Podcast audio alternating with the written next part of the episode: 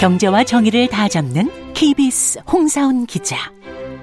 경제 정보를 이렇게 재미있게 알려드리는 프로그램은 홍사훈의 경제쇼 플러스 뿐입니다.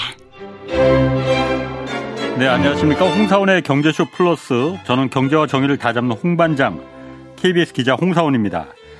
아, 우리 경제가 구조적으로 저성장 국면으로 들어섰고, 앞으로는 자산 시장의 차별화가 심화될 것이다. 이런 분석 지금 나오고 있습니다. 그래서 이 저성장 국면에서 자산 배분과 투자 전략은 어떻게 해야 할지 오늘 좀 자세히 살펴보겠습니다. 아, 김영익 서강대 경제대학원 교수 모셨습니다. 안녕하세요. 네, 안녕하십니까. 그리고 경제쇼 플러스의 감초 어, 감초 정선영 씨도 나오셨습니다. 안녕하세요. 네, 안녕하세요. 욕심은 많지만 어. 투자하는 것마다 어. 족족 지금 안 좋은 어. 상황입니다. 네. 네. 자, 그, 김 교수님. 예. 우리 경제가 구조적으로 지금 저성장 국면에 들어섰다. 자산시장 차별화가 심화될 것이다. 이렇게 김 교수님이 분석하셨잖아요. 예. 왜 우리 경제가 구조적으로 이제 저성장 국면에 들어섰다 이렇게 보는 근거가 뭡니까? 흔히들 저 경제가 몇 프로 성장할 수 있는 능력이 있느냐 네. 이걸 잠재 성장률이라고 그러거든요. 네. 잠재 성장 쉽게 말씀드려서 노동, 자본, 생산성을 고려해서 우리 경제가 성장할 음. 수 있는 능력인데요. 네. 1980년대는 10%였어요. 오, 근데 엄청 그게, 높은 거죠. 예, 네. 엄청 높은 거죠. 어. 세계에서 10% 성장한 나라는 거의 없습니다. 네. 예, 그래서 세계가 그때는 어, 농국의 한국 경제가 마이클 조던이라고 그랬어요. 음. 그렇게 높은 성장을 하니까. 네. 네, 그런데 그런 성장률이 갈수록 떨어져 가지고요. 네. 최근에 2% 안팎으로 떨어져 버렸습니다. 네. 그럼 문제는 뭐냐면 10% 성장할 때는 이 경제 규모 파이가 커지니까 그렇지. 같이 나눠 어. 가질 수가 있었어요. 예. 음. 네, 그런데 성장률이 2%대로 떨어지니까 이 커지는 규모가 상대적으로 줄어듭니다. 서로 그, 먹으려고. 네, 서로 먹어야 되죠. 어. 이 2%를 다 같이 이제 나눠 먹으려고 달려드는 그렇지. 거잖아요. 네. 네. 그래서 경쟁력 있는 것만 더 많이 가져오죠. 네. 경쟁력 없는 기업은 시장에서 아. 퇴출될 수밖에 없죠. 네. 네. 그래서 차별화가 너무너무 심화되는 거예요. 음. 그래서 기업도 차별화되고 네. 근로자들도 이제 좋은 기업 다니시느냐 나쁜 기업 음. 다니느냐 여기에 따라 또 차별화되고 네. 음. 뭐 주가도 좋은 기업하고 나쁜 기업 차별화되고 네. 모든 게 차별화 시대입니다. 그래서 저성장은 한마디로 차별화 시대다 이렇게 볼 수가 있는 거죠. 자산 시장은 왜 차별화가 된다는 거예요? 그런데 그게 자산 시장도 돈 있는 사람들 애를 집 좋은 데서 살려고 그럴 거 아니에요. 아, 아. 음, 그러니까 빈익빈 부익부가 빈익빈. 더 심해진다 이 얘기를 말씀하시는 한마디로 예, 예. 아. 그래서 왜 부자들이 아. 오히려 경제 위기를 기다린다고 하잖아요. 뭐 예를 들면 부동산 아. 가격이 떨어졌을 때 네. 현금 갖고 있는 부자들은 그렇지. 그때 또 쌀 때 사가지고 네. 또 비쌀 때 팔고. 네. 근데 우리 같은 서민들은 사실은 돈이 없으니까 어. 그나마 이 있는 돈을 그러면 어떻게 좀 전략적으로 투자를 어. 해야 될지 예. 아니면 뭐 어떤 방법으로 좀 어. 지켜야 될지 이런 팁을 좀 알려주시면 좋을 음. 것 같아요. 우리 그러니까. 감초 정선영 선생이 그 좀 급하셔. 너 빨리 빨리 이거 수익을 어. 내고 싶거든요. 그러니까 거시 경제를 꼭 알아야 되거든요. 네. 예, 제가 뭐 금융회사 다니면서 참 큰 부자들도 많이 만났는데요. 음. 공통적으로 부자들이 하는 이야기가 네. 시대의 흐름에 당하지 말자. 네. 개인한테 당하면 일부 자산을 잃을 수가 있지만 시대의 흐름에 당하면 모든 자산을 잃을 수가 있다는 거죠. 네. 예를 들어서 2020년 뭐 2020년 그때 삼성전자가 9만 원 갔을 때 10만 전자 이야기가 나왔거든요. 네. 예. 그때 9만 원 많은 분들이 삼성전자 샀죠. 그렇죠. 근데 거시경제 흐름을 알면 그때 삼성전자 주식 안 삽니다.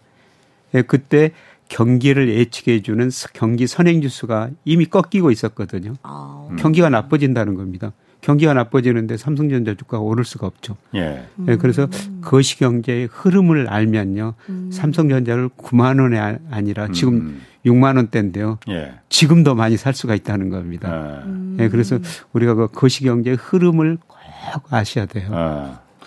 근데 이거를 이제 타이밍도 중요할 것 같고 어. 거시 경제의 흐름을 뭐 많은 전문가분들이 얘기를 하지만 이거를 또 분석하시는 분들마다 음. 다 다르잖아요. 예. 그런데 우리 같은 음. 잘 모르는 사람들은 누구의 말을 믿고 언제 들어가야 되는지 이런 것도 참 어렵거든요. 그 다양한 유튜브에서 이렇다 저렇다 네. 여러분들이 그 전망을 하는데 네. 그거 보시 마시고요. 네. 그냥 통계를 보시면 됩니다. 통계요? 이 통계 우리가 쉽게 접근할 수가 있어요. 예를 들어 통계청에서 매월 그 산업활동 동향인 걸 발표하는데요. 이 보도자료가 굉장히 깁니다. 네. 쭉 넘기다가요. 마지막 가면은 선행지수 순환 변동치라는 게 나오거든요. 선행지수 순환 변동치. 순환 변동치. 예. 음. 이게 이제 떨어지면은 아 앞으로 경기 나빠지겠구나. 네. 주식 투자는 좀 쉬어야 되겠구나. 이렇게 음. 생각하시면 되고요. 이걸 얼마 만에 한 번씩 발표해요? 매월 발표합니다. 매달이요. 예, 매달. 그러면 이 앞으로 떨어진다라고 하는 것은 이게 발표되고 나서 한 어느 정도 시점까지를 예측하는 거예요? 그러니까 매달이니까 다음 달 전까지만? 아니 몇 개월을 예측하는 거예요. 아. 근데 선행 지수가 한 번 떨어지면요 네. 상당히 오랫동안 같은 방향으로 움직이는 거예요. 아. 음. 그러니까 경기라는 게 이렇게 좋아졌다 나빴다 이런 사이클이 계속 반복되는데요. 네. 경기가 한 번 좋아지면은 33개월 정도로 우리가 72년부터 11번 순환이었는데요. 아. 네. 33개월 좋아졌고 나빠지면 18개월 나빠졌어요. 18개월 예. 나빠지고 한 번 올라가면은 뭐 30개월 좋아진다는 네. 겁니다. 한 번 떨어지면 18개월 떨어진다는 거고요. 평균적으로. 그럼 지금 나빠졌잖아요. 예. 몇 개월째 접어든 거예요? 우리는? 아, 지금은 좋아지고 어. 있어요. 아, 좋아지고 있다고요? 네. 집요하네. 아, 이거 정확한 타이밍을 잡아야 되거든요. 그래서 2021년 어. 그 6월에 이게 정점이었거든요. 어. 아. 네, 그때 코스피가 3,300 갔었어요. 네. 네. 그때 제가 선행지수 떨어지니까 코스피가 3,300일 때 2,200까지 떨어집니다. 이렇게 한 언론하고 인터뷰해가지고 욕만 엄청 많이 얻어먹었어요. 어. 3,300 갔을 때 4,000 어, 이야기가 나왔지 않습니까? 그렇죠. 근데 2,200까지 떨어진다니까 어. 이게 무슨 소리냐? 헛소리 하지 말아라. 근데 그때 선행지수가 정점을 치고 떨어지기 시작한 거예요. 아. 네. 근데 그게 올 4월에 저점을 쳤습니다. 이제 저점 치고 이제, 이제 올라가는 33개월 동안 어. 올라갈 아, 일만 남은 거예요? 예. 음. 그러니까 저는 올해는 지금 주가가 좀 많이 올랐다가 최근에 다시 떨어지고 있습니다만 음. 이제는 저는 주식 사라고 권유하드리죠. 잠시만요. 지금 빨리 살게요. 아, 지금. 아, 정말요? 아, 이제, 네. 이제 어. 좋아질 어. 일만 남았다는 거예요? 현재는 굉장히 나빠요. 근데 선행지수가 올라가면요. 음. 뭐 6개월, 6, 9개월 후부터 경제 지표들이 서서히 좋아지고 시기 시작합니다. 음. 근데 아마 4분기부터 우리가 체감적으로 다 느낄 정도로 좋아지지 않을 텐데요. 네. 일부 기업은 좋아지는 걸좀 느낄 것 같아요. 아. 지금 우리 수출이 크게 감소했는데요. 네. 아마 4분기부터는 수출이 좀 증가하게 될 거예요. 음. 네. 네. 그러면서 뭐 선행 지수가 오르고 경제 지표들이 좋아지는 모습이 서서히 나오게 될 겁니다. 네. 근데 여기서 제가 이제 궁금한 것이 선행 지수만 보고서 아 지금 그럼 투자하기 좋은 타이밍이다 하고 들어갔다가는 안 되는 또 여러 변수들이 있을 거 아니에요. 예를 들면 미 연준이 금리 음. 올리고 음. 이제 막 그런 경기가 뭔가 좀 더 이제 압박이 들어오는 느낌도 드는데 그럴 때는 어떻게 해야 돼요? 그런 애생적인 충격이 오면은 뭐 어쩔 수 없이 단기적으로는 떨어질 수가 있죠. 근데 음. 아까 말씀드린 것처럼 한번 오르면은 방향이 30개월 가더라. 30개월 예. 간다. 예. 이건 정확한 통계인 거죠? 아니, 그거는 참고로만 해야지. 어, 어쨌든 여기 이 방송 들으시는 분들도 이걸 참고로만 하셔야지. 네. 아, 그거 믿고서는 오른다고 해서 들어갔는데 떨어졌다 해서 지금 고소 들어오고 그러면 아, 큰일 나. 그럼 이제 제가 찾아가야죠, 교수님. 그리고 제가 보니까 네. 어제 그 경제쇼 방송에서 예. 어, 주식도 주식이지만은 지금은 채권 예. 그 지금 내가 보니까는 제 주변에서도 지금의 개인들은 묻어놓고 그냥 그 당장 급한 돈 아니면 채권에 들어가는 게 지금 최고인 것 같다 그 얘기들 많이 하거든요. 음. 예. 지금 제가 보기에는 채권 금리가 아주 정점인 것 같아요. 네. 음. 예, 그렇게 보는 거는 채권 금리를 결정하는 가장 중요한 게 물가예요. 물가. 예, 9월에 지금 물가 상승률이 굉장히 높아졌거든요. 네. 근데 뭐 한국은행 정부에도 9월을 정적으로 물가 상승률이 뭐 갈수록 내년으로 갈수록 낮아질 것이다. 음. 뭐 제, 가 전망해 보더라도요. 9월에 소비자 물가가 전년 동월 대비 3.7%였는데 한 12월 가면은 3%대. 초반. 네. 음. 내년 가면 2%로 나오거든요. 예. 좀 떨어지는 거죠. 예. 물가 상승률이 낮아지면 금리가 떨어지는 거예요. 음. 금리가 떨어지면은 거꾸로 채권 가격은 올라가게 됩니다. 그래서 저는 지금 음. 우리나라 사람들이 은행에다 돈을 너무 많이 맡기고 있거든요. 예. 은행 금리도 높긴 높으니까 요즘. 예. 어. 은행에다 맡긴 돈이 우리 가계가 가지고 있는 금융자산이 6월 통계 보니까요. 최근에 발표됐는데 5,079조인데요. 네. 왜내 네. 통장에만 없을까? 47%를 은행에다 맡기고 있어요. 이게 왜냐면 이제 경기가 안 좋다고 하고 막 여러 가지 어, 부정적인 그렇죠. 이야기들이 많이 나오니까 다른 거 투자하지 말고 안전하게 그렇지. 현금 갖고 있자 이런 분위기들이 있었잖아요. 예. 네. 그런데 저는 이 돈 가지고 은행에 네. 지금 비중을 줄이고 채권 사고 주식을 살 시기라는 겁니다. 네. 왜냐하면은 채권도 저평가돼 있어요. 지금요. 네. 지금 우리나라 저 잠재 성장률 추정해 보면 아까 말씀드린 2% 정도 되고요. 네. 그다음 명목은 물가 상승을 더한 건 한 3.7% 정도 돼요. 네. 뭐 금리가 그 이상 높아졌다는 거는 예, 금리가 적정 수준보다 높다는 겁니다. 음. 예. 예. 음. 그 다음에 주가도 예, 제가 명목 GDP, 유동성, 그 다음에 우리 코스피하고 상관계수가 높은 게 일평균 수출 금액 이런 것들인데요. 네. 이런 거에 비해서 코스피가 다 저평가돼 있어요. 음. 예. 그러니까 저는 지금은 은행금 비중을 줄이고 네. 채권이나 주식을 살 시기다. 음. 예, 이렇게 보고 있습니다. 물론 그, 리스크는 뭐 어느 투자나 있으니까. 예, 예. 근데 음. 이게 제가 이제 좀 늘 채권 얘기만 나오면 마음이 음. 움츠러드는 그렇지. 게 네. 주식이라는 건 그래도 우리가 못 쓰는 물건들을 네. 만드는 회사라든지 눈에 보이는 느낌인데 네.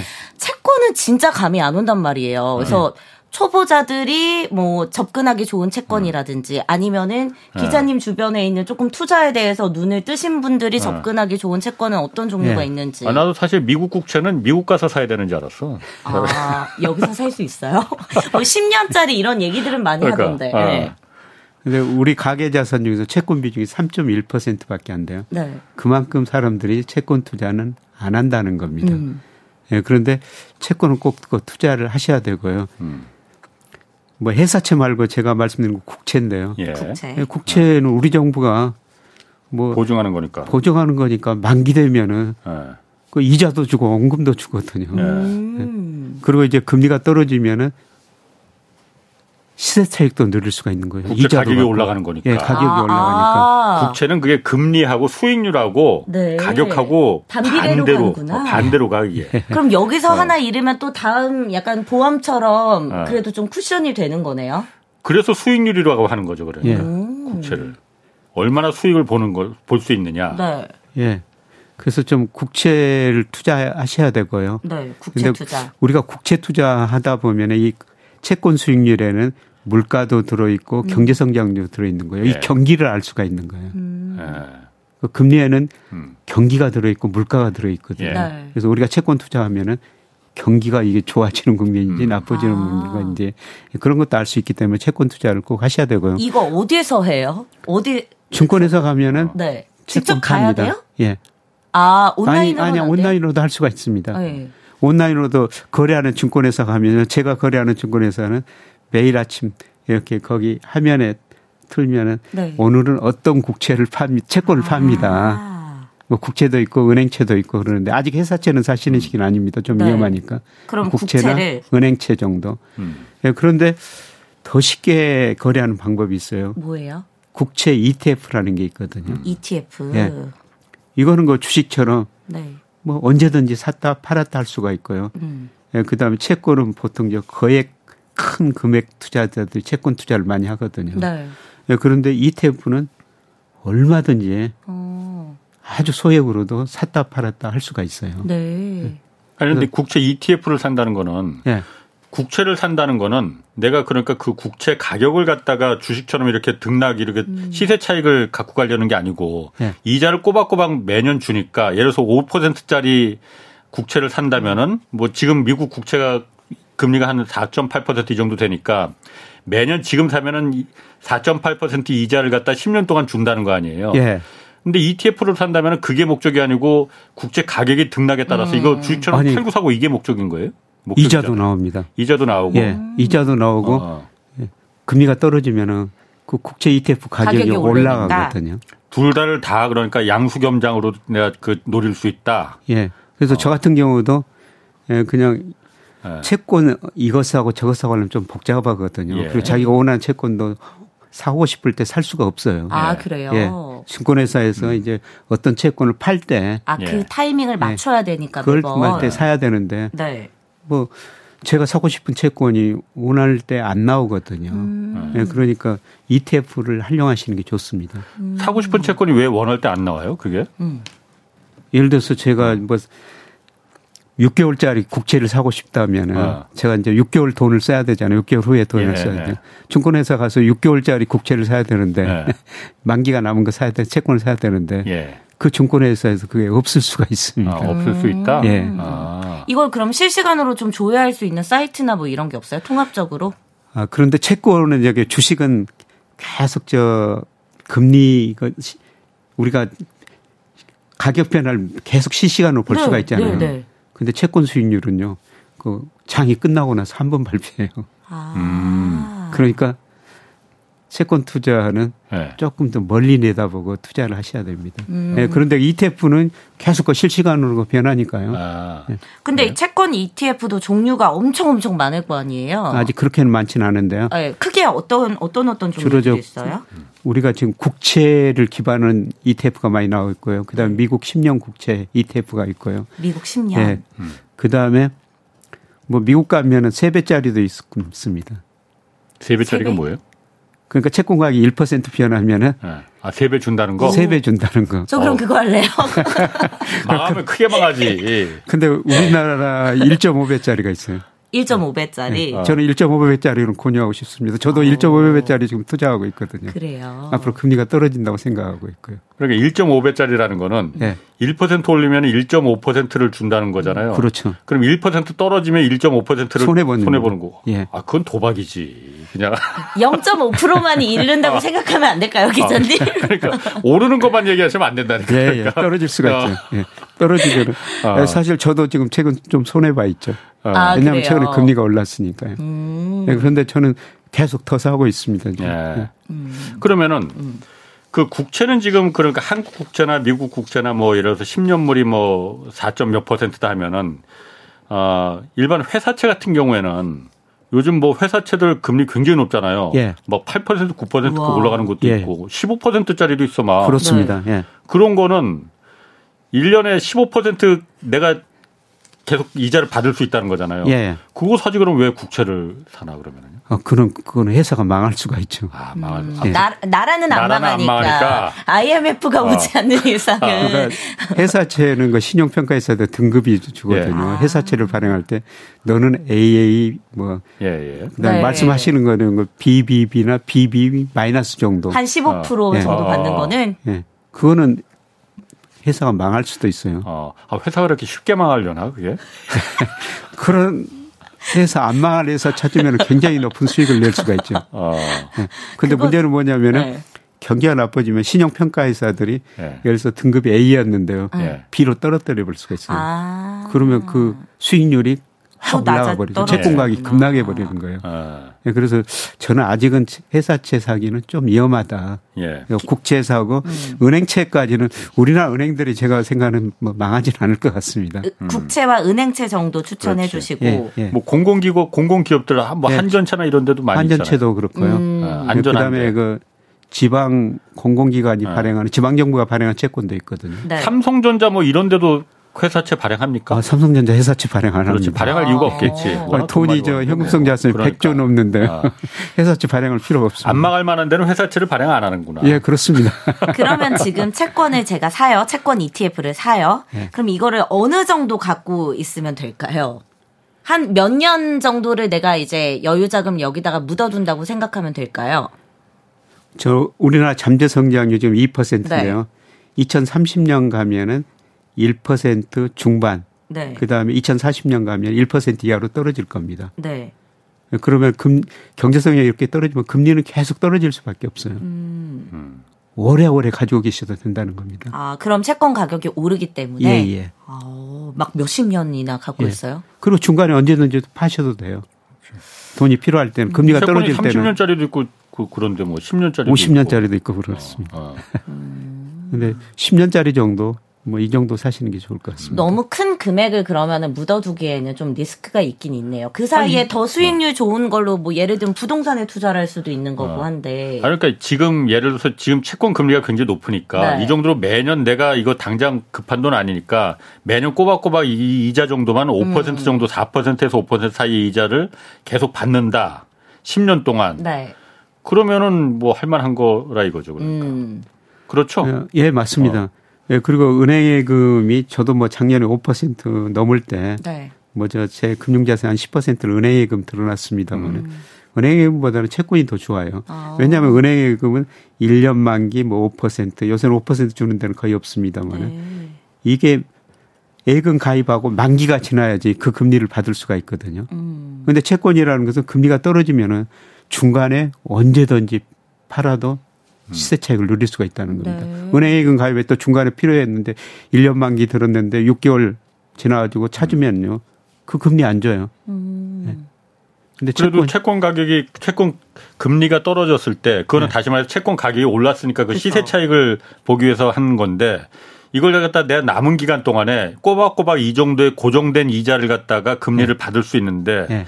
그걸 갖다 그럼 포기하고 지금 단 잠깐의 그 단기 차익, 음. 이 시세 차익 이게 더 크느냐 이걸 그럼 잘 계산을 해봐야겠네 그러니까. 그렇죠. 그러니까 금리가 오르는 아. 시기냐 떨어지는 시기냐. 아. 예. 사실 그런데 미국 채 그 그 10년물 국채 금리 같은 경우에도 네. 제가 보니까 한 2, 3, 2년 전 지금 4.8%막 그것 때문에 난리 났어 지금 네. 막 예, 그런데 0.5%까지 그러니까 떨어졌어요. 한 2년 전만 해도 0 1%도 안 됐어 금리가. 진짜요? 이게 막 4. 지금 8%까지 올라간 네. 거야. 그러니까 네. 지금 보면은 지금 이 국채를 사면은 앞으로 10년 동안은 계속 꼬박꼬박 4.8% 금리를 갖다가 이자를 받을 수 있다. 예. 그러니까 개인들 같은 경우는 지금 정말 그 주식 투자 뭐 이런 거 괜히 잘못해서 날리느니 네. 채권에 그냥 안정적으로 이 정도 수익률이면은 예. 괜찮은 거 아닌가라는 아, 괜찮습니다. 생각이 예. 음. 오늘 또 감초 정선영 선생 혹하네. 미국 미국 국채. 근데 채권을 어. 사시면은 네. 주식 투자하신 분들은 채권을 투자 못 해요.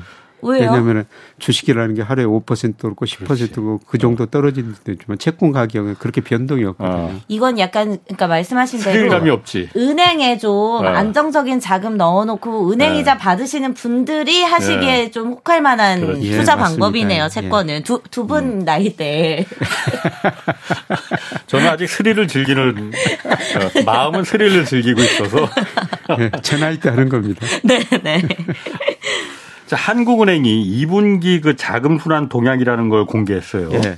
일단 자금 순환 동향이라는 게 자금 자금 순환 이렇게 말 그대로 자금이 수, 얼마나 잘 도느냐 이걸 말하는 것 같은데 이 동향이라는 게 뭘 공개한다는 거예요?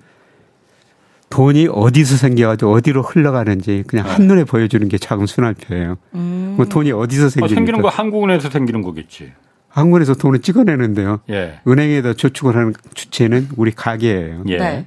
우리 가게에는 은행에 저축한 돈이 빌려 쓴 돈만 전체적으로 많거든요. 예. 예. 그럼 우리가 은행에다 저축하면은 예. 그 돈이 은행에서 주로 기업으로 갑니다. 음. 그래서 돈이 가게에서 생겨가지고 은행으로 갔다가 기업으로 가고. 예. 그다음에 가게가 은행 부족분을 다 메꿔주고도 남으면은 예. 또그 돈을 정부가 쓰는 거고 우리가 해외 주식 투자, 아. 채권 투자하지 않습니까? 예. 또 해외로도 나가고 예. 이런 거를 한눈에 보여주는 거고요. 예. 예 그다음에 우리 가게가 주식에 얼마 투자했느냐, 채권에 얼마 투자했느냐, 음. 보험을 얼마 들었느냐. 음. 이런 거를 보여주는 게 자금 순환입니다. 아, 그걸 다 그러면 한국은행은 다 파악하고 있어요, 그러면은? 예, 그렇습니다. 아, 정선영 씨나 그러면 제가 이렇게 막그 네. 주식에 얼마 투자했더라. 음. 얘가 뭐 그 어디 코인에 투자했더라 이런 걸 다 그럼 파악하고 있는 거예요? 개인은 모르든 어. 전체적으로는 아, 전체 아. 개인이 개인을 알 한국에서 예, 은행에서 어. 금융에서 다 데이터 받아가지고요. 아, 아. 개인은 모르죠. 음. 그러면 이 개인에서 빠져나가는 돈이 많고 그렇게 되면은 당연히 이제 자금 순환이 활발하게 이루어지는 거고 그게 이제 경기가 좋다는 지표인가요? 예. 뭐 개인들이 이제 많이 저축을 하면은 네. 그 돈이 기업 투자로도 가고 네. 그다음에 정부가 갖다 쓰고 그다음에 해외로 나가고 음. 개인들이 좀 개인은 원래 저축에 주체해야 됩니다. 네. 그런데 미국은 저축보다는 그 미국은 투자가 더 많은 나라야. 아. 주식에. 네. 그 이게 국가별로 정말 많이 차이가 납니다. 네. 예를 들어서 우리나라 사람들은 주식에 한 그 6월에 보니까 22% 정도 투자하는데요. 네. 미국 사람들은 6월 보니까 22%. 52%를 투자하고 있어요. 절반 이상이네. 미국은 사실 그런데 그 직접 투자하는 것도 있겠지만은 예. 주로 이제 퇴직연금이나 예, 퇴직연금. 간접 투자들이 워낙 간접 많은 거 아니에요? 예, 맞습니다. 예. 그런 거 전부 이게 직접 투자, 간접 투자 다 네. 들어간 겁니다. 네. 예. 근데 일본 사람들은 17%밖에 주식에 투자 안 하고요. 네. 일본 금리가 지금 은행 금리가 0%거든요. 네. 53%를 은행에다 맡기고 있어요. 아니, 이자도 안 주는데 왜 은행에 맡길까? 네, 그동안 그 디플레이션 때문에 요새 아. 좀 상황이 변했지만은 네, 네. 그동안 물가가 떨어지니까 예를 들어 0% 금리 받더라도 물가 아. 1% 떨어지면은 음. 실질 금융 자산 가치는 1%가 올라가게 보니까. 됩니다. 네. 아. 네, 그리고 인구 고령화됩니다. 그렇죠. 예. 아까 저 선영 씨가 네. 저한테 뭐 제 나이 때는 채권 투자하라고 그러셨는데 가슴에 맺혔네. 가슴에 맺혔어. 아유 죄송합니다. 아 그런데 나이가 들수록 삼 오래 가죠 이거. 어. 네 오래 갑니다. 나이가 들수록요 어. 주식 변동 심하니까 주식 투자를 안 하는 거예요. 어. 네. 그래서 그 은행에다 맡겼다가 쓰고 또 후손한테 물려주는 거죠. 아, 예. 그 일본 사람들이 평균 상속 발령 연령이요. 예. 67세라는 겁니다. 아, 오, 너무 늦게 받네. 저 그때 받아가지고 그 돈 가지고 뭐 주식 투자하겠어요. 못하죠. 그냥 은행에다 맡겨놨다가 또 쓰고 또 후손한테 물려줍니다. 일본은 주식 투자 비중이 몇 퍼센트라고요? 예, 10몇 17%요. 한국은 22, 예, 22%. 미국이 한 50, 52%. 52. 예. 그러면 한국이 좀 약간 중간에 뭐 일본하고 미국의 중간에 좀 들어간다고 보여지네요. 예, 일본에 좀 가까워지고 일본에 음. 좀 가까워. 우리가 또 인구 어. 고령화가 일본보다 또 빨리 진행되고 있거든요. 네. 네. 아. 우리 우리가 이제 일본 보통 일본에서 음. 먼저 진행되는 일이 다음에 음. 이제 우리나라가 겪게 되는 일이라고 그런 이야기도 하잖아요. 예. 여기에도 해당이 되는 거예요? 그럼 우리도 점점 일본처럼 좀 이런 식으로 주식에 투자하는 비율이 더 줄어들고 이렇게 될까요? 예, 좀 줄어들고 있습니다. 추세적으로 아. 보면은. 예, 이게 아, 좀 예, 이게 좀 늘어나야 되는데 우리도 한때 어. 일본도 한때 27%까지 갔었어요. 아, 주식 비율이 예. 90년대. 아, 제 주변에 보면 요즘 주식하는 사람들 많고 저도 경제쇼 하면서 주식 좀 해보게 됐는데. 그런데 아직도 어. 뭐 주식 비중이 22% 예금 비중이 지금 47% 예금이 음. 절대적으로 높고요. 음. 예.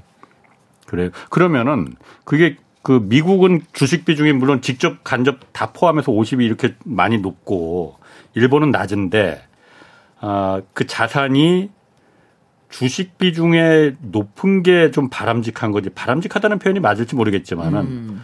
높은 게 좀 그 국가 전체적으로 봤을 때 좀 바람직한 건지 아니면 낮은 예금에 이게 많이 몰려 있는 게 바람직한 건지 어떻든 우리가 예금하든지 그다음에 주식 투자하든지 채권 투자하든지 그게 다 기업들이 돈을 갖다 쓰는 네. 거거든요. 산업자본의 밑편으로 네. 들어간다 이거죠. 그런데 기업 측면에서 보면은 네. 은행에서 돈을 빌려 쓴 것보다 주식을 통해서 자금 조달할 때 가장 싸게 조달할 수가 있어요. 아. 네, 그리고 주식을 통해서 많은 신생 기업, 창조 기업들이 예. 등장하죠. 음. 그렇죠.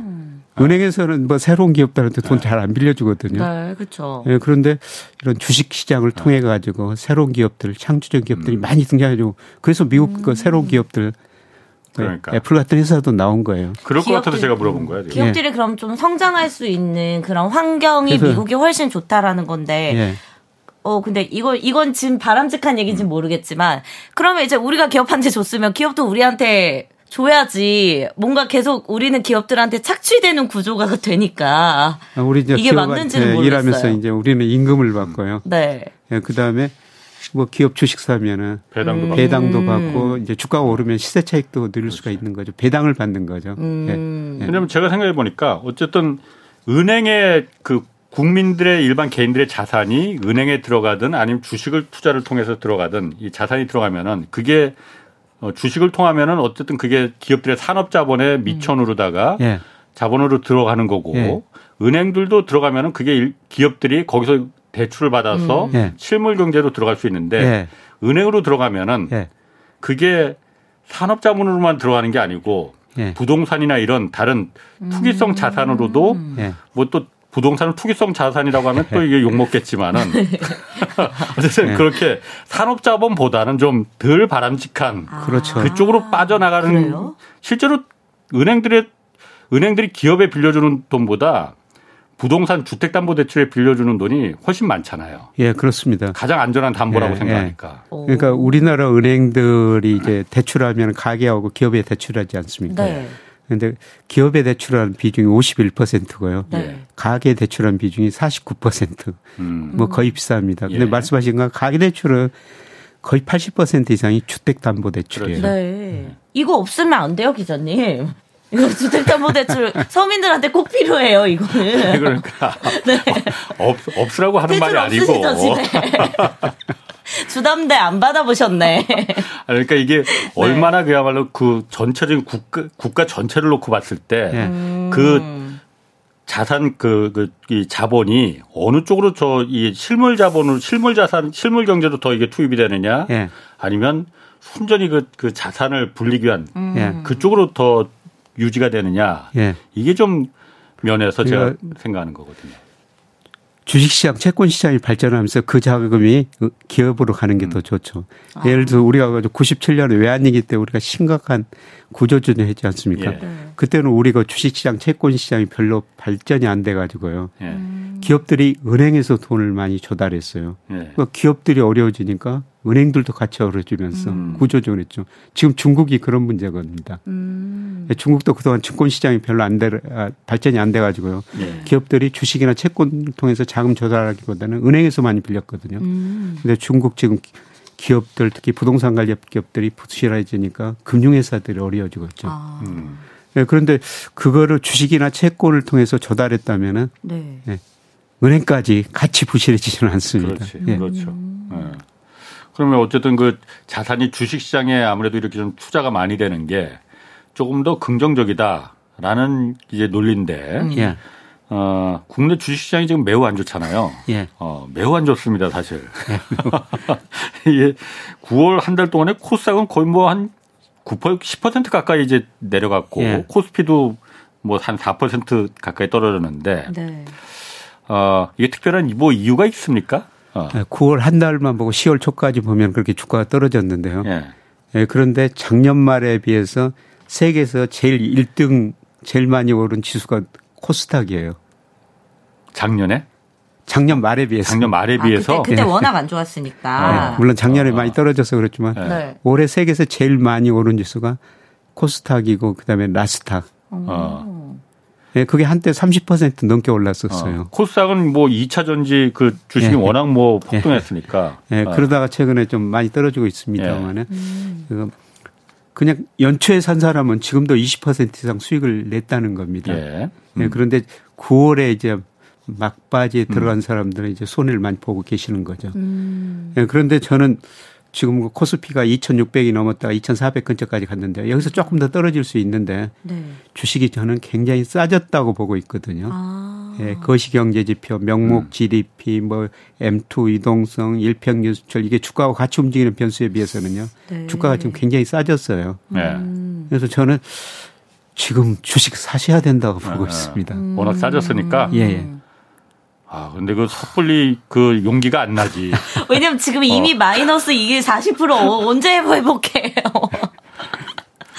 근데 아, 그렇구나. 그 용기 말씀하셨습니다만은 뭐 제 주변에 그 부자들 뭐 네. 뭐 주식에서 부자들도 많이 있거든요. 네. 근데 부자들 공통적인 특징 보면은 용기가 있어요. 용기. 음. 다 어려질 때 할 때. 네. 그때 주식을 사고요. 음. 네, 그 다음에 중요한 거는 어려울 때 현금이 있습니다. 음. 근데 보통 사람들은 어려울 때그 음. 이전에 다 주식 사버리고 그쵸? 현금이 어. 없거든요. 네, 당연하죠. 그때 현금이 있는 사람들이 어. 진짜 부자들이에요. 음. 네. 미리서 좀 대비를 하고 있는 거죠. 예. 아 그래서 아까 거시경제 흐름을 아셔야 된다는 겁니다. 맞아, 맞아. 예. 어. 그리고 용기가 있어가지고요. 네. 또 레버리지까지 이렇게 해요. 주가 저평가됐다고 생각합니다. 그건 진짜 용기. 그 진짜 용기죠. 인생 한 방이다 뭐. 거의 코인과 다를 네, 제가 네버리지를 말씀드리고 싶지 않습니다. 아. 아. 네, 지금은 제가 생각하기에는 여기서 조금 더 떨어질 수 있습니다. 그런데 용기가 필요한 시기인 것 같습니다. 네. 어쨌든 그럼 지금이 가장 그 한국 주식시장이 이렇게 떨어졌을 때가 바닥이라고 보시는 거예요, 그러면은? 여기서 조금 더 떨어질 수가 있어요. 예, 거의 그래서 바닥. 저는 예, 지금 11월 초까지 예, 계속 사가야 된다. 음. 예, 저도 계속 사고 있습니다. 음. 그럼 저는 조금 더 기다렸다가 음. 더 바닥 찍을 때 들어갈래요. 그게 바닥이라고 네. 보는 이유가 있을 근거. 거 아니에요. 예. 어. 뭔가 그러니까, 근거가 있기 때문에 그러니까 바닥이라고 지금 보시는 거죠. 예, 명목 GDP에 비해서 지금 적정 주가가 한 3천 정도 나와요. 지금 당장 3천 간다는 거 아니고요. 음. 적정한 지금의 그러니까 적정 수준이 어, 적정 우리 경제력에 수준이. 비해서. 예, 예. 예, 그다음에 그 우리 코스피하고 상관계수가 제일 높은 게 일평균 수출 금액인데요. 예. 그에 비해서도 지금 8% 정도 낮아요. 낮다. 예, 아. 저평가돼 예. 있거든요. 예. 예. 그리고 11월, 12월 가면은 수출이 이제 증가세로 돌아섰다 이런 데이터가 나올 거예요. 아, 11월, 12월. 11월 1월 11월 1일 날, 12월 2일, 1일 날, 네. 매월 1일 날 우리가 전월 수출입 통계를 발표하거든요. 아. 예. 우리 수출이 계속 감소했는데 네. 아마 10월 통계부터 수출이 음. 그 증가세로 제가 보기에는 돌아설 가능성이 높아요. 이거는 예. 어떤 게 있어서 이게 늘어나는 거예요? 연말쯤 되면은 원래 수출이 많이 이루어지는 거예요? 최근에 보니까 중국으로 수출이 안 됐고요. 아. 최근 2년 동안 네. 반도체가 정말 수출이 안 됐거든요. 예. 아. 네, 그런데 9월 수출입 통계가 최근에 발표된 거 보니까 그동안 안 됐던 중국 쪽으로 수출이 늘어나고 있고요. 아, 이제 조금씩 되는구나. 예, 반도체가 지금 서서히 개선되고 있어요. 음. 반도체 같은 경우 그 삼성전자나 SK 하이닉스나 예. 이제 3분기 이제 그 영업 실적 예. 발표하잖아요. 예. 아직 발표는 안 했죠, 거기? 예. 거기가 그러면은 다음 그거, 주에 발표할 텐데. 음. 그럼 거기 실적을 좀 보면은 말씀하신 대로 반도체가 좀 살아나고 진짜 살아나고 있는 건지 아닌지 그 실적 보면 좀 알 수 있겠네 그러면은. 3분기는 별로 안 좋을 겁니다. 아 그래요. 3분기까지는. 예, 네. 네. 아마 2분기보다는 조금 좋아졌을 텐데 예. 3분기까지는 눈에 띄지는 않을 텐데요. 예. 네, 저는 4분기부터 뭐 내년 초에 발표되는데 예. 아마 4분기부터 실적이 많이 개선될 것 같습니다. 어. 근데 기자님 발표되고 나서 하면은 이미 어. 또 아, 올라 그렇지. 있다고요. 그렇지. 우리가 먼저 들어가야지. 용기가 없어서 내가. 아, 어쨌든 3분기까지는 좀 안 좋을 것이다. 반도체 쪽도. 예. 근데 주가라는 거는 좀 이제 4분기 내년 네. 거를 반영하기 시작하고 있거든요. 네. 그럼 그 중국 시장 그 수출이 잘 된다는 거는 사실 우리가 다른 나라 어떤 나라보다도 중국이 그 좌지우지하잖아요. 예. 중국하고 지금 뭐 별다른 상황이 달라질 게 없는 것 같은데 예. 왜 좋아진다고 보시는 거예요? 중국 사람들이 이제 소비하기 시작했거든요. 중국 사람들이 예, 그동안 예. 왜 못했어요? 코로나 그동안 때문에. 코로나 때문에 아. 코로나 때문에 소비를 아, 코로나 끝난 지가 언젠데? 저축을 많이 해놨어요. 예. 아 저축을 또 예. 많이 해놨어요. 거기는 올해부터 이거 reopening 이제 음. 본격적으로 시작했지 않습니까? 네. 그 저축한 사람들이 이제 소비를 하기 음. 시작한다는 거죠. 근데 미국 사람들은 그동안 저축했던 돈을 다 써버렸고요. 예. 중국 사람들은 그동안 저축했던 걸 이제 서서히 쓰기 시작한다는 겁니다. 어, 그건 약간 네, 나라별로 분위기가 좀 달라서 그런 거예요? 네, 이게 이제 금리가 말해주는데요. 아, 금리. 금리라는 게 뭐냐면은 예를 들어 제가 100만 원이 있는데 네. 지금 이 100만 원 가지고 뭐 저녁도 맛있는 거 먹고 술 한잔 하고 그러면 굉장히 기쁘지 않습니까? 음. 그 돈을 은행에다 맡겨놨다면 소비를 참는 대가가 금리예요. 음. 금리가 낮으면 지금 소비를 해버리죠. 음. 근데 미국 금리는 5%까지 뭐 기준금리 올라버리고 10년 국제 수익률이 4.8% 올라니까 미국 금리가 오른다는 것은 미국 사람들한테 소비 좀 줄이고 살아라 음. 그런 의미인데 중국은 계속 금리가 낮아지고 있습니다. 예. 아. 네, 그거는 금리가 너네는 좀 써라. 너네는 저축을 많이 했으니까 써라. 음. 아. 네, 그러면서 중국 소비가 좀 늘어날 겁니다. 네. 그런데 중국이 그 금리를 내리는 건 낮아지는 거는 네. 어 중국 사람들한테 쓰라고 하는 것보다도 중국 부동산이나 예. 이런 부분이 지금 그 안 좋으니까 예. 그걸 인위적으로는 부양하기 위해서 예. 부양하기 위해서 금리를 낮그 그, 그 뭐라 우대 금리인가? 예. 그걸 지금 낮추는 거 아니에요? 예, 예. 뭐 그런 측면도 있지만 금리가 낮아지면요 소비가 증가하면서 경제가 회복되니까 음. 부동산 충격이 좀 안화될 수가 있는 거죠. 음. 아 그런 면에서 예, 예. 그런데 그렇다고 해서 중국 사람들이 소비를 막 늘린다고 해도 예. 예전하고 좀 상황이 달라진 예, 게 예전만큼 우리 수출이 그렇게 그러니까 많이 안 늘어날까요? 중국에서 우리 물건을 써줘야만이 우리가 좀 그 떡고물을 먹는 건데 네. 화장품 이런 거 이제 엄청 사가야 되거든요. 아, 그런 거 이제 그런 거 이제 중국 사람들 우리 거 안 사. 어. 안 사잖아요 지금 예, 중간재나 이런 부분을 예. 한국보다도 중국에서 다자그 중국 기업들이 생산하니까 우리가 그렇게 중국이 좋아진다고 해서 많이 소비가 살아난다고 우리가 최종 소비자는 중국으로 별로 수출 안 해요. 어. 화장품 그런 거 옛날에 좀 되다가 요새는 잘 안 되고 예. 있는데요. 우리가 중국으로 수출하는 건 거의 다 중간재예요. 그러니까 중간재. 예. 예를 들면 그러니까 중국이 있어요? 상품 생산하려면 아 우리 게 필요하구나. 예, 아. 뭐 반도체 갖다 그러니까 반도체밖에 없는 거 아니냐 이거죠. 그러니까 예. 다른 소재도 들어가죠. 다른 소재들이 네, 요즘 석유화학 같은 거. 어. 아 석유화학 이런 거. 예. 음. 그러니까 중국이 거. 우리한테 최종 소비자는 거의 수입 안 해가고 있어요. 예. 웬만한 거는 자기들이 그렇죠. 만들어 가지고 소비하는데 네. 그걸 만들기 위해서는 네. 우리 네. 반도체 음. 뭐 아, 이런 것들이 좀 들어가야 된다는 음. 거죠. 그렇군요. 아 그러니까 중국이 나아질 거니까는 수출. 한국 물 한국 수출이 좋아지고 그러면 한국 기업들의 실적이 좋아질 거니까 그래서 주가가 올라갈 것이다. 그러니까 지금이 바닥이니 잘 생각해서 좀 어, 돈 있는 분들은 한번 좀 생각을 해봐도 좋겠다라는 예. 그런 결론으로 이제 논리 논리는 굉장히 탄탄한데. 근데 이게 막 레버리지를 일으킬 정도로 어. 공격적으로 음. 들어가는 아, 것을 추천하시는 건 네. 음. 아닌 거고 여유 자금안에서 예. 주식 투자를 예. 음. 그 매년 연말이면 그리고 이것도 있지 않습니까? 그러니까 그, 그, 대주주들 그 양도 차익 과세액을 회피하기 위해서 연말쯤 되면은 다 팔아버리잖아요. 예. 매도 물량이 많이 나오니까 예. 그래서 연말이면 주식 아. 이것 때문에 주가가 많이 떨어진다. 예. 이 얘기 있었거든요. 예. 그런 것도 있구나. 어. 그 저 양도 차익 과세를 작년에는 하겠다 안 하겠다 이런 논쟁이 있어가지고요. 네. 그것 때문에 그 주식시장이 영향 많이 받았었거든요. 네. 예, 그런데 뭐 대주주들도 사실 음. 미리미리서 어느 정도 조정에 가지 네. 한꺼번에 네, 다 네, 털어 한꺼번에 털진 않는다. 않을 것 같습니다. 아. 아. 요거는 그럼 지금 어떻게 결정이 된 거예요? 대주 지금 계속 뭐 대주주님한테만 네. 양도 차익 과세 하고요. 네. 네. 그다음에 뭐 소액 주주는 예를 들어서 미국이나 일본 같은 데는 주식에서 돈 벌면은 네, 일정 부분 세금으로 가져가거든요, 정부가. 근데 우리 그거 도입해야 되느냐 말아야 되느냐 논쟁하다가 네. 안 하기로 했지 않습니까 지금? 네, 개인 어. 소액 투자자들은 안 하고 네. 대주주들만 이제 하고 대주주들도 그때 뭔가 좀 올렸어요 그, 금액도. 어, 어. 네. 그러니까 좀 기준을 높였죠. 네, 그러니까. 기준도 높였어요. 아. 음. 음. 그러면 남은 두 달 이제 두 달 남았는데 증시 전략은 어, 지금 그러니까 좀 잘 봐서 11월 1일 날 그 이 11월 1일 뭐가 나온다고 하셨죠? 아까 수출입 통계. 어, 수출입 통계가 나오는 거 그거 보면은 그거 보고 나서 뭔가 결정하면 이미 늦는 거고. 지금 봐서는 김 교수님 의견에 따르면은 지금 주식 같은 경우는 좀, 어, 투자하는 게 좀 적기인 것 같다. 음. 그리고 주식보다는 채권이 더 좀더 유리한 거 아니냐. 예. 이렇게 좀 그래서 저 제가 말씀드린 건 은행의 경우 47% 너무 높다. 네. 이걸 줄이고 주식하고 채권으로, 채권으로 나눠 투자해야 된다. 네. 그럴 시기다. 두 분은 채권 가시고 저는 주식으로 가도록 하겠습니다. 저도 보니까 어제도 이거 경제쇼에서 잠깐 얘기했는데 네. 그냥 딱 그냥 생각해 봤을 때 음. 지금 국채 금리가 특히나 미국 국채 금리가 이렇게 높은데 음.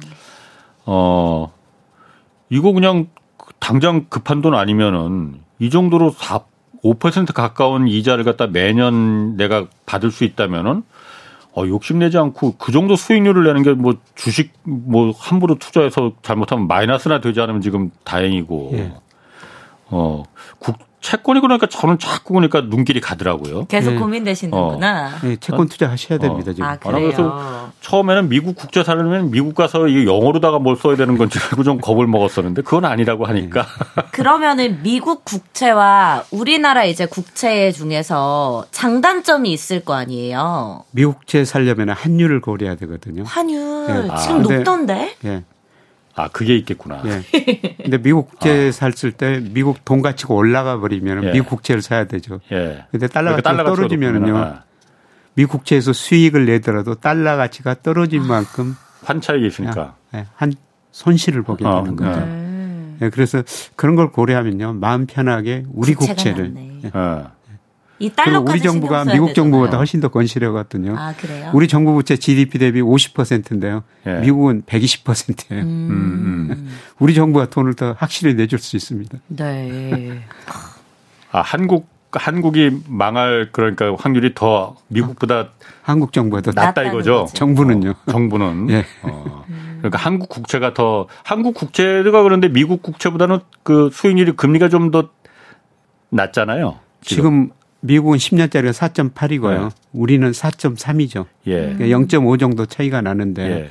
그거로는 한, 한 고려하면은 예. 그 정도는 뭐 감수해도 된다는 겁니다. 환율을 고려하면은. 예. 진짜 초보적인 어. 질문일 수도 있는데 자꾸 채권을 추천하시니까 만약에 제가 이제 10년짜리 채권, ETF, 어. 뭐 채권이나 ETF를 사요. 샀는데 내가 10년을 넣어놓을 거를 예상하고 어쨌든 내 금액을 넣는데 이거를 뭐 한 1년 뒤에 내가 이거를 빼요. 예. 그랬을 때 뭔가 수수료가 더 든다든지 음. 뭐 손해 보는 것들이 좀 있나요? 그거는 저 거래 수수료만 내면 되고요. 네. 근데 손해 보는 경우는 금리가 올라 버리면은 채권 가격이 떨어지니까 손해를 보죠. 음, 최대한 몇 프로까지 떨어져요? 이렇게 대충 왔다 갔다 하는 그 선이 있을 거 아니에요? 그거는 뭐 주식처럼 그렇게 폭이 크지 않습니다. 아, 그래요? 뭐 채권은 많아봐야지 10%뭐 이 음. 정도고요. 예, 채권은 가격 변동이 그렇게 심하지 않습니다. 네. 근데 중요한 거는 지금 금리가 굉장히 높은 수준에 있으니까 지금 사면은 손해 볼 확률보다 이익 볼 확률이 좀 더 높다는 겁니다. 음. 금리가 높으니까. 예. 그 아까 그 국내 증시가 지금 9월에 이렇게 많이 떨어졌고 좋지 않은 이유가 아 뭐 기업 실적이나 뭐 이런 것도 수출도 안 되고 그래서 그런 것도 있었겠지만은 외국인 자 자금이 워낙 많이 빠져나갔잖아요. 예, 예. 일단 외국 자금이 왜 이렇게 빠져나가는 겁니까 한국에서? 한국을 안 좋게 보는 건가?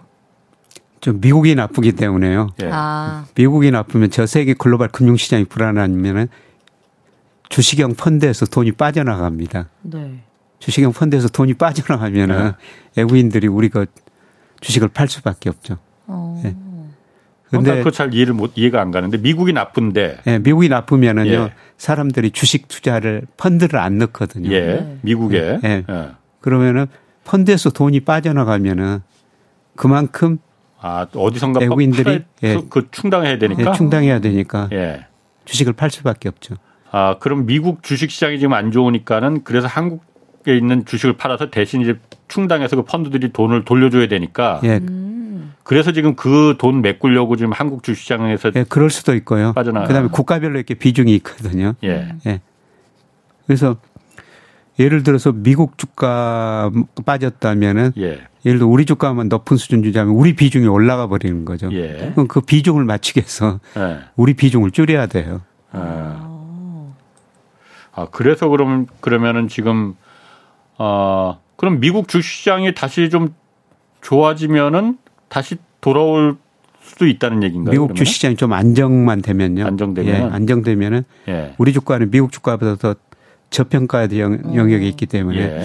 아마 우리 주가가 미국 주가보다는 더 탄력적으로 오를 것 같습니다. 그, 그러면 이제 미국 또 미국의 거시 경제도 음. 우리가 대충은 조금 흐름을 알아야지. 음, 알아야 돼. 네. 미국 경제 어. 흐름을 꼭 알아야 돼. 어. 미국이 세계 지수를 그러니까. 주도하니까. 그러면 그걸 좀 어. 알려주세요. 미국은 예를 들어서 블룸버그 컨센서스 같은데 그 대부분 보면요. 우리 경제 성장이 올해보다 내년이 더 높아진다고 그러는데 예.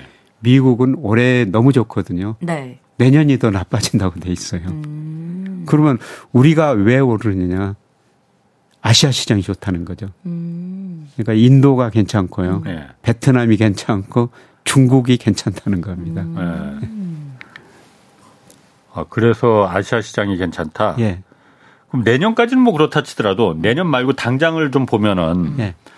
어 이게 주식시장이나 금융시장에서 채권시장이나 이쪽에서 변수 큰 변수 중에 하나가 이건 뭐 저만 그렇게 생각하는 건지 모르겠는데 어제도 잠깐 얘기했지 경제쇼에서 잠깐 얘기했지만은 미국 그 예산안이 예. 산안이 11월 중순까지만 임시 예산안으로 지금 통과했는데 예. 그게 지금 그 통과시킨 공화당의 예. 메카시라 예. 하원 의장이 음. 그거 왜 통과 통과시켜줬냐 공화당의 강경파들이 예. 잘라버려 해임시켜 버렸잖아요. 예. 그래서 11월 중순에 다시 예산안이 펑크날 가능성이 크다. 그럼 펑크나는 건 좋은데 미국의 신용 등급을 강등시키겠다고 무디스라는 신용 평가사가 음. 말했잖아요.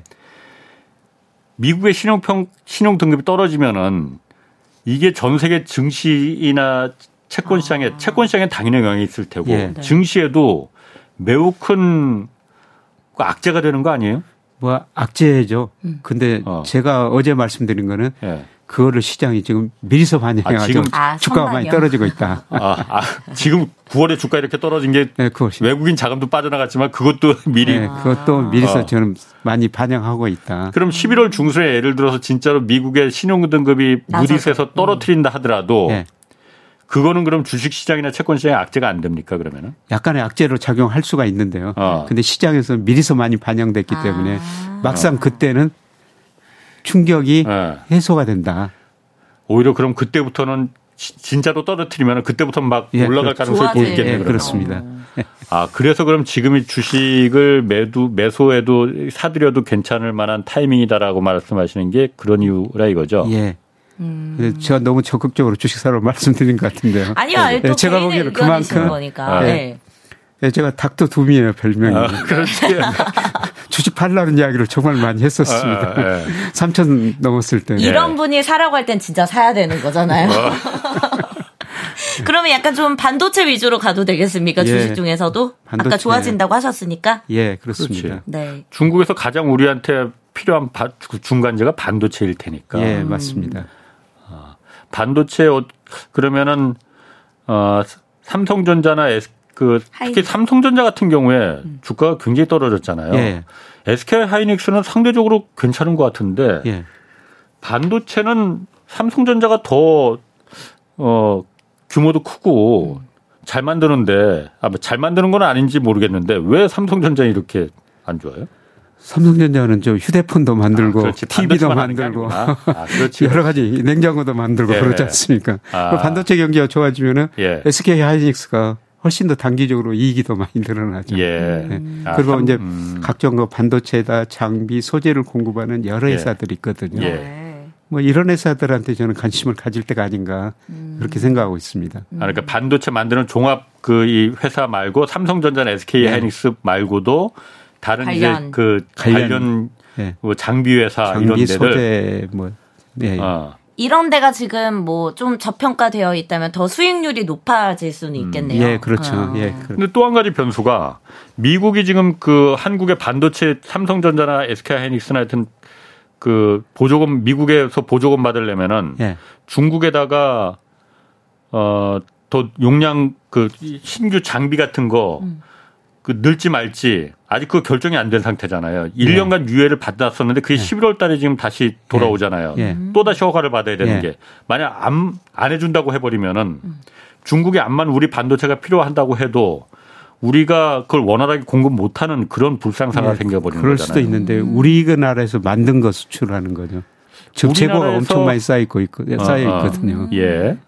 우리나라에서 만든 거 중국으로 수출하는 겁니다. 우리나라에서 만든 거 갖고 다 안 되니까 지금 중국 공장에서 생산하는 거잖아요. 예. 중국 공장에서 삼성전자 같은 경우도 전체 반도체 아까 말씀드렸지만 우리 수출 중 예. 55%가 중국 홍콩으로 간다고 그러지 않습니까? 음. 우리나라에서 만든 게 그리 가는 거예요. 음. 아, 잘 하여튼 판단하셔서 네. 어, 그냥 여기 참고만 하시라 이거니까. 네. 어, 오늘 여기까지 하겠습니다. 함께해 주신 김영익 서강대 경제대학원 교수 그리고 감초 정선영 선생 두 분이었습니다. 두 분 고맙고요. 자, 홍사원의 경제쇼 플러스 여기서 마치겠습니다. 고맙습니다.